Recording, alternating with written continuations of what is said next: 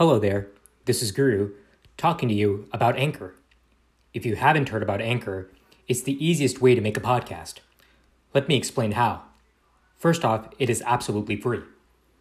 There are creation tools that allow you to record and edit your podcast right from your phone or computer. Anchor will distribute your podcast for you so it can be heard on Spotify, Apple Podcast, and many more providers. You can also make money from your podcast with no minimum listenership. It's everything you need to make a podcast all in one place. Download the free Anchor app or go to anchor.fm to get started. Hello there, this is Guru talking to you about Anchor.fm. If you haven't heard about Anchor, it's the easiest way to make a podcast. Let me explain. First off, it's completely free. Second, there's creation tools that allow you to record and edit your podcast right from your phone or computer. Anchor will also distribute your podcast for you so it can be heard on Spotify, Apple Podcast, and many more. You can make money from your podcast as well with no minimum listenership. It's everything you need to make a podcast in one place. Download the free Anchor app or go to anchor.fm to get started. Hello, everybody, and welcome to the Ballistic Podcast, live from San Jose, California. I'm your co host, Guru Ram Prakash, and uh, along with me, sitting with me live in San Jose, California, in the comfort of his home, is uh, Vikram Kant. Vikram, how are you doing? I'm doing really good, Guru. Small point of clarification Guru is also sitting in the comfort of my home. So we're having a good time so far. it's been a long week, but I'm happy to talk some basketball tonight. Yeah, and I mean, I'm happy you're here, like, and not over Skype. I mean, it's great to have these Oh, one yeah. The Always quality's great. way better. Yeah, Yeah, quality's sure. way better. Conversation's better. Everything's better. And um, with that, uh, we want to go into the topics that we're going to talk about. But uh, uh, again, this is a reminder to all our listeners please do subscribe to us. We are on Apple Podcast and Google Play. Again, it is the Ballistic Podcast. That is spelled ballistic, B A L L I S T I C podcast. And if you were to search that up on Apple Podcast or Google Play, you would find us and you would be able to subscribe. Right, Vic? Right, Vikram? Yep. Subscribe, leave us a review, leave us a comment. And uh, just to point it out to all of you, if you want to get in touch with us, you can leave us a comment, but you can also now send us an email at ballisticpodcast at gmail.com. Please, if you have questions, comments, concerns, have anything you want us to talk about, want to start a dialogue with us, feel free to shoot us an email. We will definitely respond. Yeah, and we're we're also into like topic ideas, right? So if you if you find a topic out there that you want us to talk about that's not necessarily on the radar, we'll definitely consider it. Like we're we're all for the people. Yeah, absolutely. If there's stuff you want us to talk about, we're totally willing to do it, and we're going to. So, uh, we have a few topics to cover today, Guru. Uh, I think the first is Right. And uh, before I get into that, was your big announcement from last week that what was it this? Was Yeah, it that you were going to send a, thing. going, going, to up an email? email thing. That Yeah. oh my god, that's that's a big announcement. We didn't have one. yeah, that's so anticlimactic though. Yeah, well, I mean, created an it's email. anticlimactic like the Lakers season. Okay. Oh, okay. I, I see. I see that segue there, Yeah, and, I, and I love good. it. So uh, we we have several topics that we're going to go into. Uh, one of them is one that Vikram just mentioned right now: the Lakers and the Celtics. And uh, the topic is uh, two iconic franchises and two shitty circumstances. So we're going to get into that very soon, and we're also going to talk about the Bucks having a big week, big Friday, really. Yep. And uh, we're going to get into what what they did on that Friday and why it's very consequential. And we're also going to have the, this edition of the Rookie Report. Going to talk some uh, Trae Young and some other rookies that have really been ca- catching our eye um, at this point. And uh, then we're going to talk about um, fan player relations, and that has to do with uh, Russell Westbrook approaching a fan uh, at the uh, Nuggets Thunder game that happened this past week. We want to get into that. But uh, for our first topic is the Lakers and the Celtics, and uh, they are going through hell right now. Yeah, I, I- mean, I don't want to, I don't want to say hell, but they're not playing very well. And in the in the sense of the Celtics, I mean, they're still going to be in the playoffs, and if they are able to turn it around by then, like all of this might be forgotten. But the Lakers have big uh, like they're big there are big consequences for the losses that they're facing right now, and uh, they might not make the playoffs. So, I mean, Vikram, I'm going to turn it over to you. Like, who do you want to talk about first? I mean, I know you're a Laker fan. First of all, Yeah. how the mighty have fallen. That's the my big takeaway is both of these teams were, you know, projected to do quite well. Now the Celtics have had their set of issues. The Lakers had, uh, of course, the LeBron James injury, and I think very clearly, had LeBron James been playing in all their games, they would have definitely made the playoffs. But that aside, my hot take for this week is the Lakers are not going to be making the playoffs, oh no! and I don't think LeBron James wins another championship in his career. What? I think that's a that is my Wait, wait, wait. clear indication at this point. Hold up. LeBron still has three three more years. Why do you think he does not win a championship for the rest? Is, is it the way that he's looked personally? No, I think it's mostly the decisions the Lakers have made, and they have very little wiggle room to acquire another free agent. They have very little uh, room to acquire another big talent to pair around, around LeBron. And this is the first time I've watched LeBron. He looks much, much more human.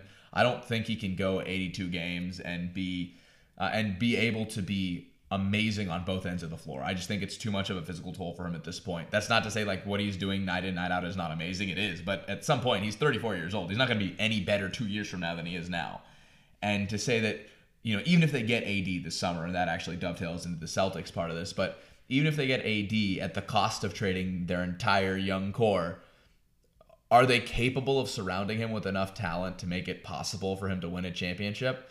I would say probably not. Plus, he had a lot of these cryptic comments this year about, you know, is basketball the most important thing in your life? Like, there, there are a lot of interesting things that he has said and done.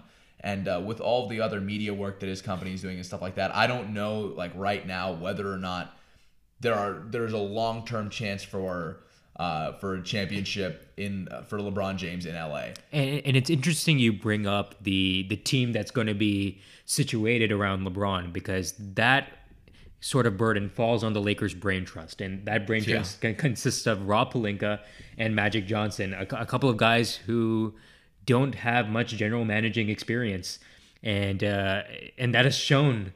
I mean, so so far they Yeah. haven't really developed their players, their young players, to the to the point where they can tag along with LeBron and lead. I mean, and build a playoff squad. They still struggle struggle to win on the road. Why do they struggle to win on the road? They've lost to the Pelicans on the road, the Hawks, the the Grizzlies, and just today they lost to the Suns. These are not games you should be losing, especially when you're fighting for uh, a playoff spot. And this is why I, I share the same feelings as you you do. I don't think as long as the Lakers, uh, I mean, lose games against teams that they should win against. I don't think they make the playoffs. And a good like a good um opposite view of this is the, the Clippers. The Clippers are winning games they're supposed to win. They beat the Kings last night, and, and, and obviously that's a bigger win than than most games because the Kings are in the ninth In direct seed- competition with in, them. in yeah. direct competition with them. They're the nine seed while the Clippers are the eight seed, and blah blah blah. But the the point I'm trying to make is even when they traded their best player, they're still winning games they're supposed to win, and that's sometimes that's what it takes to to make the playoffs. Well, here's the problem for the Lakers. Like fundamentally, they have lost all of the games that they need to win in order to make the playoffs. Now, in order for them to make up ground, they have to beat teams they're not projected to win against. And if they're playing this poorly against teams they're supposed to beat, there's no it's not conceivable to me that they're going to suddenly pick up the slack and beat a bunch of teams they're not supposed to. So like at that point, from a probabilistic perspective, I don't think that the Lakers have a uh, shot of making the playoffs at this point. Now, there is an argument to be made that that may be better for them because they have a chance at a at a higher draft pick, and right now I think they're slotted around the 13th pick for next year's draft, which is actually not an insignificant player. They can hit on that, and maybe that's the you know that's part of their next core around LeBron beyond you know whatever we, they can get off the free agent bargain bin and Anthony Davis if they're lucky enough to somehow land him from the Pelicans. Although I do believe that that outcome is more likely now than it was two weeks ago, and we'll talk about that in the Celtics section. Hmm. But the team looks lackluster on the road. But in general, I think what's ailing this team is there is a dysfunction of chemistry due to the whole Rich Paul, Anthony Davis saga. Really, I mean, you th- you think that has had an effect on uh, the younger guys? No, I think it's had an effect on the veterans, not on the younger guys. Oh dear. Uh, the younger guys are actually picking up the slack. Brandon Ingram has looked fantastic. He looks he looks the best he has ever looked in his career. Oh, He's been right great. now He's been he's over been the past four yeah. or five games. So Yeah. he's been phenomenal, and he really looks like the player that we had hopes for coming to LA when he was drafted with the number two pick. And people have been really down on Brandon Ingram this year for whatever reason I will never understand. Like I understand that sometimes he's passive, sometimes he just looks like he's floating along on the offense, but at the end of the day, the dude's like a 6'9", 6'10", small forward with ball handling skills. Like you don't find that player very often in the NBA. And in addition, he's a great defender. So or well, let's say he's a good defender with defensive uh, with progress being able to be made on defense as well. So given that prospect, you know that's a valuable player. So I, just don't understand why people are so out on him. And these last four or five games have really given us an indication of why and what his level of talent really is. And I think he will be a good player in this league. And and it's very interesting because uh, Jeanie Buss, she's at the MIT Sloan conference, uh, the analytics conference that happens every year at MIT, and uh, there there was a panel interview with uh, I think Wyc Grousbeck, who is the uh, uh, owner of the Celtics, and Jeanie Buss, who's the owner of the I mean I guess she's the CEO of the Lakers. Uh, what one thing that she said was that uh, the media, the I mean, the media sort of uh, manufactured these trade rumors, and it hurt the that that is pretty much what hurt the team. And I I don't understand that because it was your guy, LeBron James, and his agent that sort of made these tra- trade rumors permeate when they didn't when it, it didn't have to. It didn't have to come to this. And uh, I, I think your point is interesting that it's, it, it has affected the veterans more than um, than the younger guys. I, I, Let's put yeah. it this way: like Rajon Rondo has really struggled. Uh, besides the the one game that they won where he had I think 16 assists or 17 assists, uh, he's been he's been pretty terrible over the past four or five games. Other than that one good game, and uh, they've gotten not very much from their other veterans. Lance Stephenson hasn't done much. JaVale McGee, despite having a good game tonight, overall has really slowed down from where he was at the beginning of the season.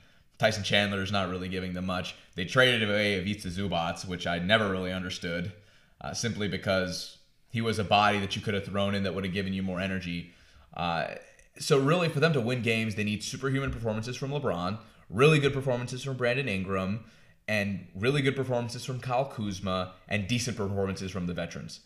All of that occurring in one game is like us winning every single bet on a line in a single day. It's just not very likely. it's not happened yet, guys. So So we're probably going to lose on that every single time. And that is borne out this year or in this in this last 5 games they've won one. So we can clearly see that the Lakers their chances of making the playoffs are very very low. So I truly believe they're not going to make the playoffs, and I don't think that that's, this brain trust of Rob Pelinka and Magic Johnson has shown me anything to make me believe they're going to be able to put a contender around LeBron James for the, over the next three years. And uh, finally, I would say the only success that they've really had, in my opinion, is actually getting LeBron James to sign. And that was due more to LeBron wanting to come to LA than anything they did. So they've struck out on the major things that they wanted to do. They couldn't even get an interview or uh, an interview with Paul George. So like that's a huge thing. Kawhi Leonard doesn't want to come to LA. I mean, you can only have so many opportunities and strike out on them before I say, hey, you're not doing a great job at the current moment. So I think uh, Rob Pelinka and Magic Johnson have a little bit of accountability in terms of the direction that the Lakers are going and the situation that they're in. Absolutely, and and we'll see what uh, personnel moves they make in the future. But with that, I, I wanted to move on to the other half of the story, and that's the Boston Celtics. And coming out of the All Star break, they, I, I mean, they have not looked good on the court. Now they've lost to teams like Milwaukee, Toronto, and Portland, who who are Who are good teams, teams, yeah. you know, teams that are, are playing well right now. And uh, obviously, I mean, you don't want to put the losses on the on on the Celtics too much, but it's more about the vibe around the team after the game, post game interviews, pre game interviews, interviews in general, where they're acting very condescending. They're saying they're, I mean, it's not fun. I mean, Marcus Morris made the point that they're not having fun anymore. I, I know that was before the All Star break, and uh, every interview with, with Kyrie Irving is is sort of a, a lackluster moment. Or gives us fodder for another Kyrie's leaving, Kyrie's not coming back, this team's gonna fall apart. And it just creates a bunch of distractions. So, Absolutely. Vikram, take it away. Yeah. yeah, I mean the the truth is this team is very distracted, and it's a lot of it falls directly on Kyrie Irving's shoulders. He's supposed to be the leader of this team. He's supposed to be the guy who who rallies the troops, who sends all these guys and makes them play their roles and all that stuff. But he's not able to define that for himself, and he's not able to define that for the rest of the team. And as a leader, that's one of the things you have to do. So his failing in that area has really made it difficult for his team. The other thing is when you have young players who are very talented on your team, you have to find ways to maximize their talents. That's what leadership is. It's it is inspiring the people around you. And instead of doing that, he's done like the exact opposite. At every single turn, he tends to make comments that are off-putting to the people around him. So I think that's the that's the major issue. And it doesn't really take very much. In my opinion, if he had basically said, I believe in my guys, we're gonna figure it out, things are gonna turn around, that has a, a way of actually happening. But when you say everybody got to step up, you know, I should be taking the final shot. I didn't like that play call. When you say stuff like that, it's just it's so off-putting to the rest of the people on your team, especially given the fact that this team without you carried you to the Eastern Conference Finals last year. I, I'm not. I'm not. I don't remember the quote exactly, but Marcus Smart said something, and Kyrie said that that's Marcus's opinion, or or, or something very condescending uh, like that. So- um, w- w- w- what was that quote? Do you remember? I don't But- remember exactly. I just remember. but there's just like a plethora of these moments. It's- plethora, sorry. Yeah, the real issue is just that at the end of the day, as the leader of your team, as the best player on your team, you have to step it up for yourself and then hold yourself and everybody else accountable. A lot of people compare Kyrie to Kobe. Is is the leadership styles of both of those players also comparable in this way? Like Kobe, I mean, uh, I mean, we're obviously going off hearsay here, but he would not sit with his teammates. He sort of led by example more than led by, you know, led led by like his voice in the locker rooms, so to speak. Sure. I mean, I think there's a couple of really major differences. The first is so one thing about Kobe was, you know, he's a gym rat. You expected him to, you know, he was the first guy in, last guy out, was meticulous, super hardworking, all that stuff. I don't know that that's not true of Kyrie Irving, but I've never heard it about, uh, heard that about him in particular. So, like, even perception is everything, not just from you know members of the media like us, but even for your own teammates. So, like, that's the other kind of question I have is like, what else is he doing for the team that that inspires those people, like his teammates, to actually perform at their highest level? Because right now, what the Celtics need to do is to figure out how, as a team, they can reach their highest potential. Because uh, we had a conversation earlier this week about do the Celtics look better from an offensive and defensive perspective without Kyrie Irving on the floor? And it's a, it's a valid argument. Yeah, and sometimes they do. Obviously, Kyrie Irving is one of the best players in this game from an offensive perspective, and he's he's really improved on defense while he's been in Boston. Like individually, he's still phenomenal and fantastic, and you would want him on any any team, especially in clutch moments. He has a history of performing in those moments. But the idea that day in, day out, you need to lead as the best player on your team. That's the issue that I see with Kyrie Irving. And the big takeaway that I have over this last, you know, two month period with Kyrie is I don't think he's going to come back to Boston. And that's pretty fair because he didn't have Boston on the list of teams he wanted to go to when he left Cleveland. So he uh, he was traded to a place that he didn't really want to be, like it wasn't on his original list.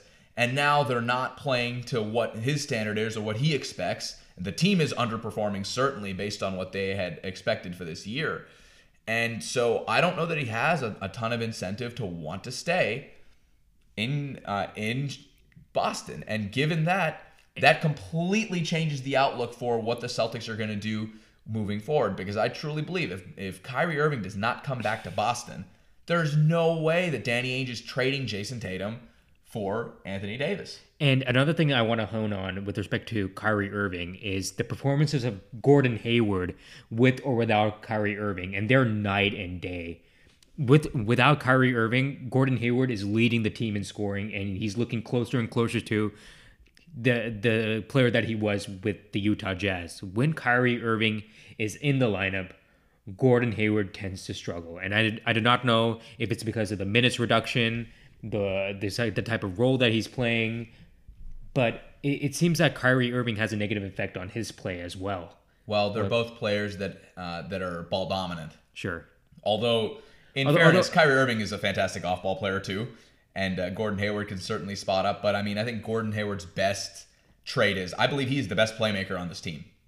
Maybe it's between him and, and like Al Horford.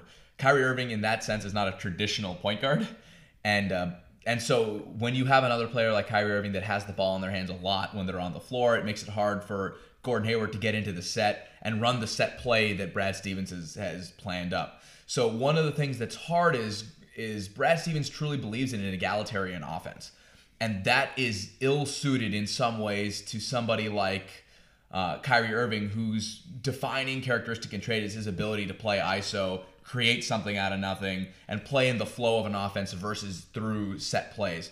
So I mean, it's not the perfect fit in terms of personnel there either. And so like that's just more of a stylistic thing. But I think that's probably an issue uh, for for Kyrie and with the Celtics offense in general. And that's why it, it tends to look more fluid and cleaner when he's off the floor at some points. But Wait- going back to your, your Kobe comparison, Yeah. The big difference I see between the two is you could count on Kobe Bryant to lock up or attempt to lock up the best player on the on the opposing team. And That's true. Kyrie's not able to do that. And that's just not his game. I and mean- he's also, you know, Yeah, I mean, 6'3", that's part of his 6'4" point guard. stature, Yeah, like- his, position. Like, Absolutely, and that's not it's not a reasonable expectation for that either. So that that's the other thing. so, uh, where do you think the Celtics finish? You know, I I think they're probably gonna finish where they are. If they can try to And they're fifth, by the way. Yeah, I think the only there's a potential chance that they finish uh, in fourth, and the Indiana Pacers drop to fifth. But I don't think they're going to overtake the 76ers at this point. So I think it'll break out with the Bucks being first, the Raptors being second, the 76ers being third, and them being fourth. And, and you mentioned the Pacers have a very tough schedule, but they they seem to be floating on water so, so far. But I mean, we'll we'll see we'll, we'll see what happens. Well, I, I think lost I think we- tonight. huh? They lost tonight. They, they did lose tonight, and uh, yeah, I mean we'll, we'll see where it, where it goes. But obviously, you got the Bucks, the Raptors, the Sixers, and maybe the Celtics coming in fourth after that. Yep, I believe that's probably the most likely outcome. it's possible they jump over the uh, over the Sixers, who are you know facing their own struggles without Joel Embiid, and it's also possible that the Pacers stay, uh, actually stay in third or fourth place because they're still managing to play very competitive basketball even without Victor Oladipo. Yeah, the, the standings watch in the Eastern Conference will be something that we watch Right. in in the coming weeks. the Celtics at all costs. Uh, It's basically true for any of these top four teams. They really want to avoid two matchups against the other really really good teams uh, before the last two rounds. So like those are the types of things I think are, are really going to be tough for those guys. Is that they don't really want to play. They don't want to play two really hard matchups, but I think it'll be the East. The East playoffs after the first round are going to be absolutely phenomenal. We've talked about it as a slugfest. That's absolutely the truth. And uh, speaking of the slugfest, our next topic is going to be gonna- talking about a certain team that's involved in that slugfest, Oh, and that's uh, the Milwaukee Bucks. And they had a big Friday, and they did several things that uh, caught the eye, so to speak. So we're gonna go over all of those things. So Pau Gasol, he was bought out by the San Antonio Spurs. Unhappy with his role in San Antonio, really, and uh, he decided to sign with the Milwaukee Bucks. I mean, go figure. Go figure who would think that somebody would go decide to sign with the Milwaukee Bucks, but here we are. I, I guess they're a free agent destination now, Well, they're a free agent destination for players who want to win. for sure. And uh, they absolutely should be. They're the best team in the NBA. Uh, the other piece of news is they were the first team for the season to clinch a playoff spot. So that's good on on them. Uh, the Pau Gasol signing, I think, is kind of interesting. Pau, at this point of his career, kind of is a well, worse version of of uh, Brooke Lopez in the very similar rim protectory, can shoot threes way. But I don't expect him to play a lot of minutes. yeah, that's the thing. I feel that DJ Wilson is much more apt in that role. Maybe Pau Gasol was brought in to play in the playoffs. I, yeah, I'm not, I'm not, like- 100 percent sure. Yeah, like eh, maybe it's an experience thing. Uh, I read uh, a Woj tweet that basically said that Pau Gasol is being brought in because of, of, of his playoff experience and his leadership in the locker room, and that that, that might be a a, fair good point. reason. If you've got a roster spot, why not sign a guy like Pau Gasol, who's a champion, who's played at the highest levels in the NBA, and who still has a little bit left if you need a backup big. Uh, in all honesty, like you said, DJ Wilson, Nikola Mirotic is obviously a better option. yeah. Uh, but I do think he can probably find some spot minutes on this team, doing exactly what Brooke Lopez does in terms of providing that rim protection as a guy who's just going to stand there that you can funnel people into. Because his entire career, he's averaged, you know, almost, uh, you know, a block and a half to two blocks a game every season, just standing there, not jumping. So, like, his arms haven't gotten shorter in his old age. Like, the idea that you can funnel defense and he can lay back and pick and roll coverages, that's totally true. So, like, I think he fits that scheme. And on offense, he can certainly shoot three pointers. So I mean, I could see the the the general logic in bringing him in from like a basketball perspective too. Although I would agree with you, I would might prefer playing uh, Nikola Mirotic at center or a DJ Wilson as a backup big. So we'll see what they do with him. But I think it's a good idea to have more veteran presences, especially with a team that's as young as the Bucks, who are ahead of their schedule from what I see. Uh, we should also cover the other big news for them, which is that they uh, extended Eric Bledsoe. Absolutely. And uh, one point guard in particular is not going to be hitting the free agent market come July 1st because he has signed. The Milwaukee Bucks extended Eric Bledsoe, and the, the contract is four years, $70 million, and he has $10 million, $10 million in incentives, so it could go up to 80 million. But I mean, this is the type of the middle of the road deal that you could get in the middle of the season. And Eric Bledsoe, like, he wants to be here. I, I, I remember that tweet. Four years, yeah. Yeah, I remember that tweet, like, uh, when he was in Phoenix, that he said that I don't want to be here. Well, he it seems like he definitely wants to be here, and he he finds a home here. And uh, obviously he's been having an up and down year in terms of offensive statistics, but one thing about Eric Bledsoe that you know is going to be there on a nightly basis is his defense and his effort. Yes, absolutely. So and he's a he's a buck for the next four years. Yeah, I mean, unless he gets traded, which is always possible. But in my estimation, this is a really good contract uh, for both the Bucks and Eric Bledsoe. First of all, it's good money for for Bledsoe. He's averaging, you know, somewhere around 17 and a half million a year. So like that's pretty good. Uh, that's what you would expect from a mid-tier starting point guard. So like that's pretty significant. I think that's actually exactly where he should be paid. And like that's important. We you always need 48 minutes of competent point guard play for every single team. And he is absolutely worth that money. So I think that's important you know, right now he he is coming into his prime. These four years are going to be his prime and a little bit into his post prime. He's 29 right now. You can expect a point guard to slow down at 31 ish. So I think the first two years are going to be really good. At least these next two years are going to be pretty good. Uh, the last two years might be a little bit iffy depending on where he goes because a lot of his game is based on that athleticism. But to to lock someone like him in for the next four years at a reasonable rate, I think is really good for the Bucks. Uh, I'm happy that they're going to be able to retain him. Hopefully, they'll be able to retain Middleton, and they can continue the run that they're on with a team that's similar. So I think that's going to be like this is the first step in them forming a team that is going to be able to compete in the East year to year to year. So that's important for them. So and I don't think that there's a better point guard for their system right now.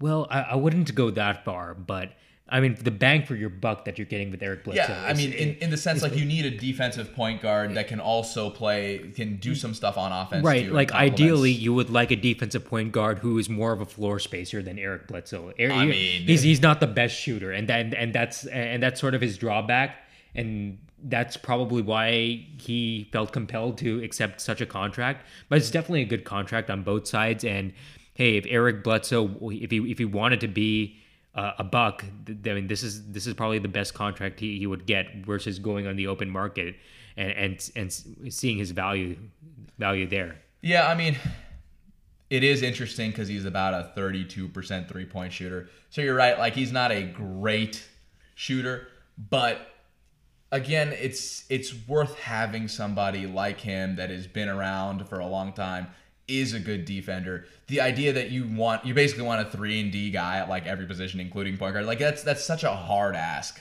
to say that we're going to do better than Eric Bledsoe on the open market. The other thing is I don't know that there would have been another team that necessarily would have paid him this much either. Exactly, and that's that's probably why he was compelled to take such a contract. Yeah, and I mean, I I also think the same is true for Milwaukee. I don't think that they were going to get another point guard of his caliber for the same money. So Uh, unless you're like moving, a- unless you're committed to moving Malcolm Brogdon to that spot, which, right? Which I mean, I don't necessarily disagree with either. So like Malcolm Brogdon's future with the Bucks is probably the biggest question that I have, Hmm. especially since he's going to you know as a second round pick.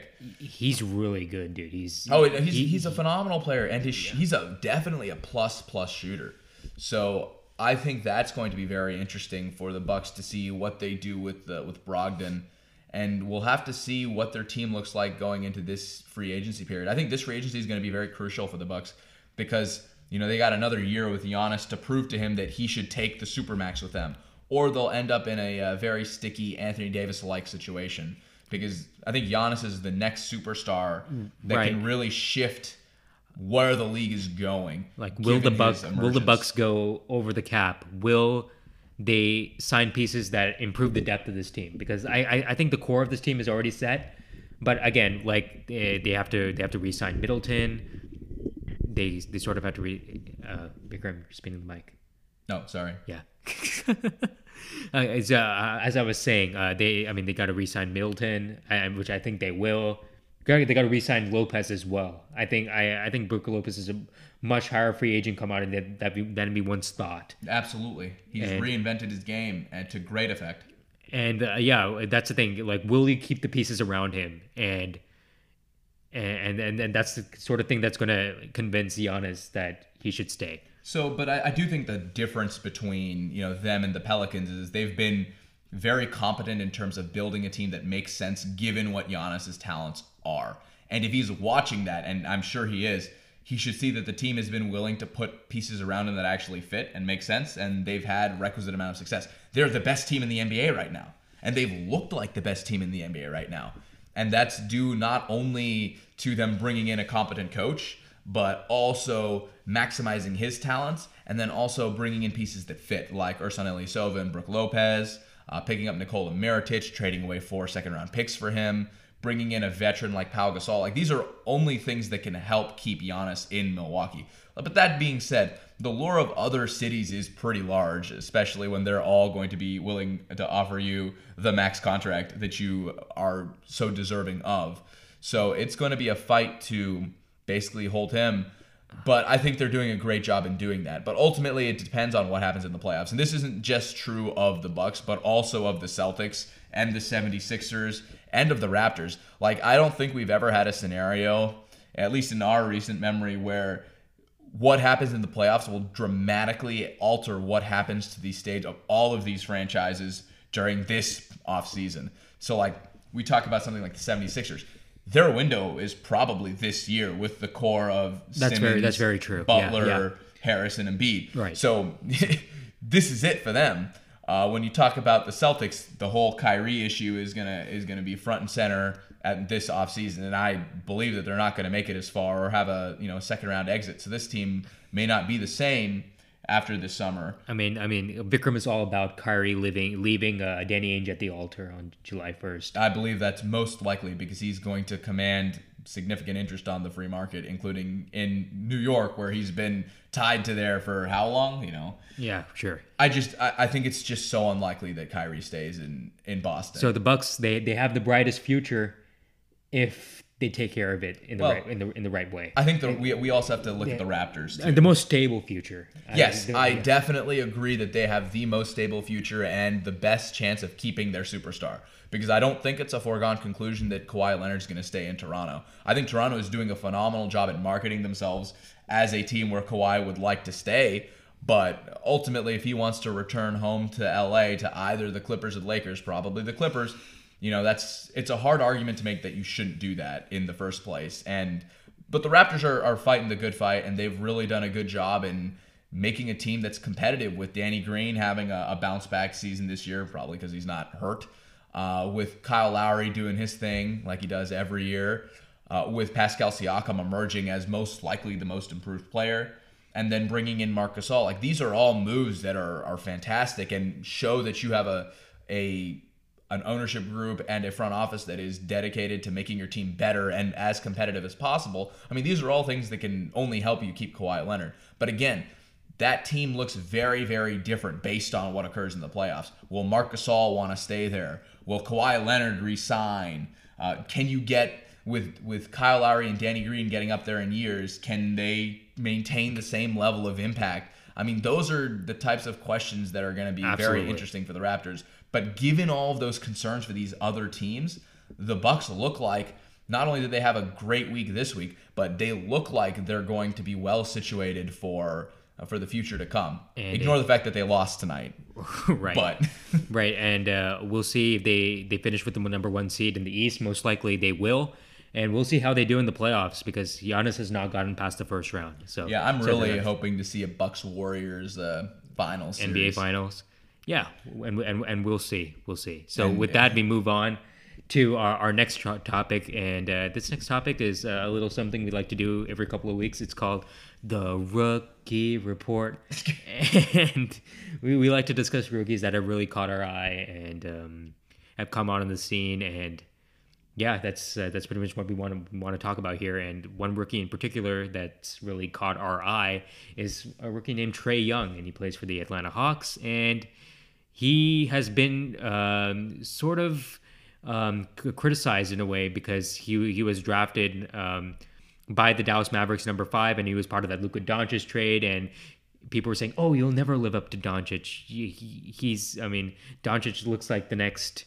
uh, next big international player, and, and here's this little six one guy named Trae Young. But ever since then, he has really stepped up to the plate, Trae Young.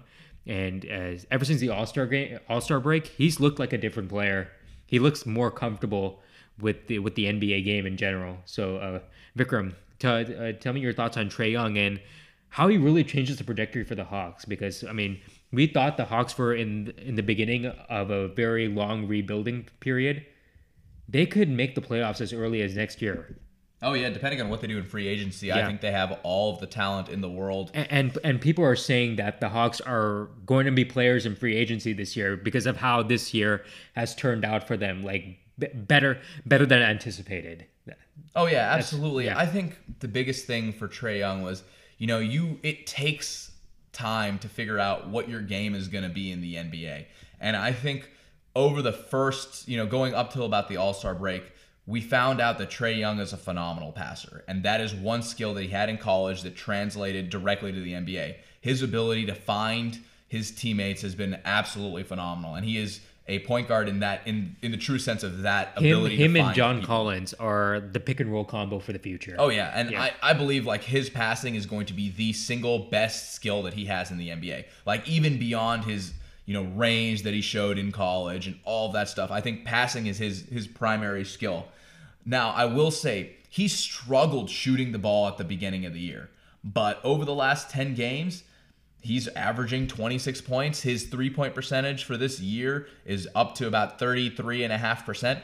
And given where he'd started from the year, which was, you know, in the in the low 20s, he's really come up. He's really come around. And so his performance and the way that he's playing now with the level of confidence that he has, the better finishing on the inside, the better shooting overall, I think Trae Young is going to be a great player in the NBA, and he's going to be a very solid point guard for years to come. Now, will he and Luka be, you know, the same? Who will have the better career? Who won the trade? All of those things are unknown as of yet, especially because we have to evaluate what Atlanta is going to do in the next draft, where they have two lottery picks instead of one. But it really looks like Trae Young is going to be the backbone of this Atlanta team for a long time to come. And I think that they should be very excited about what's going to happen in the future because of him. And like you commented, the rest of the team too is very interesting. Uh, and they have a lot of a lot of people that are going to make an impact for them, like long and short term. I really have enjoyed watching this year Kevin Huerter play. I think that's a good backcourt and, combination. and he's another rookie. Yeah, I mean, defensively they make me a little queasy, uh, but you know that's just something that they're going to have to develop uh, for the future. I really, really like what John Collins does, and I like how he's he eats up space. He's a fantastic rim runner. He's a great pick and roll partner with Trae Young. So I think they have they have a young core that is going to be exciting for the future. Add a couple lottery picks next year. Looks like they're going to get and, top and their draft too. last year looking more uh, looking at it more and more was fantastic they, Yeah, they, you they, know- they got two core pieces in, So- in young and Huerter and uh, obviously they also drafted Omari Spellman uh, l- later in the first round who i mean he could be a bench player I on. think he at best he's going to be a, a bench player, a bench big who can shoot. But but to tap three first round picks and have have it like pan out the way it has that's I think they they have to be excited. And so when Travis Schlenk talks about the the Luka Doncic trade, the concept was we know Luka Doncic is going to be good. We don't know how good he's going to be. Let's give ourselves more bites at the apple to get more stars or superstars. And so like that was the underlying argument of to, as to why they made the Trae Young trade. And I think it's worked out for both sides. Like would any team want Luka Doncic? Absolutely. But the idea that hey, let's get Trae Young, who is an exciting player, and the way he's panned out this year, I think has has basically said, you know what? I think the trade was okay. Even right now, Trae Young is is a good prospect and he's playing great basketball and he has a lot of plus talent in the NBA. He had 16 assists to go with 49 points in that quadruple overtime special against the Bulls. But the idea that next draft you're going to get your own pick, which I think Luka Doncic would have made this team a better team overall. So you probably would have gotten a, a worse pick because Luka Doncic this year has been the better player. And then on top of that, you pick up the Dallas pick as well. And so a combination of those two things, I think, is going to make this a uh, a plus trade. Right, and uh, and with that, uh, I don't, I, I'm not sure we move on to the next, but we move on to the next rookie, and and the next rookie that we're going to talk about is uh, Mitchell Robinson, and we bring him up because uh, there was an uh, there was an article out, um, I mean a quote by Mitchell Robinson, and uh, basically what he said was uh, that he wants to average six blocks a game. Now he's a very interesting rookie because he was a second round pick and he he came out of Western Kentucky, but he never played at Western Kentucky, which is why he became a second round pick.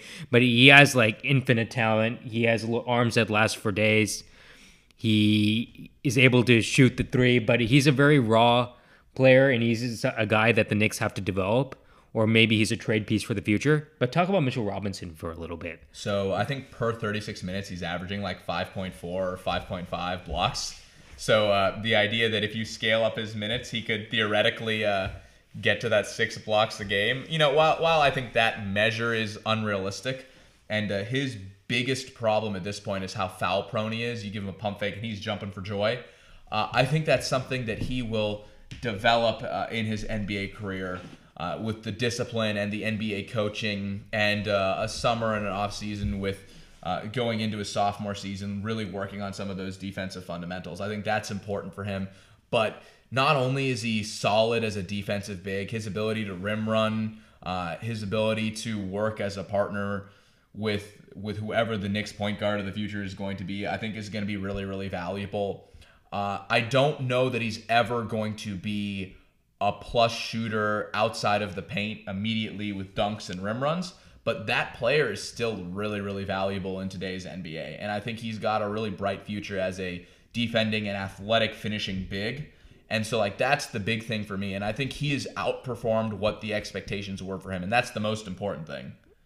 Absolutely, and uh, like Mitchell Robinson, whenever I've seen him, uh, from a from a fantasy perspective, because I mean that's how I, I look at I look at these players.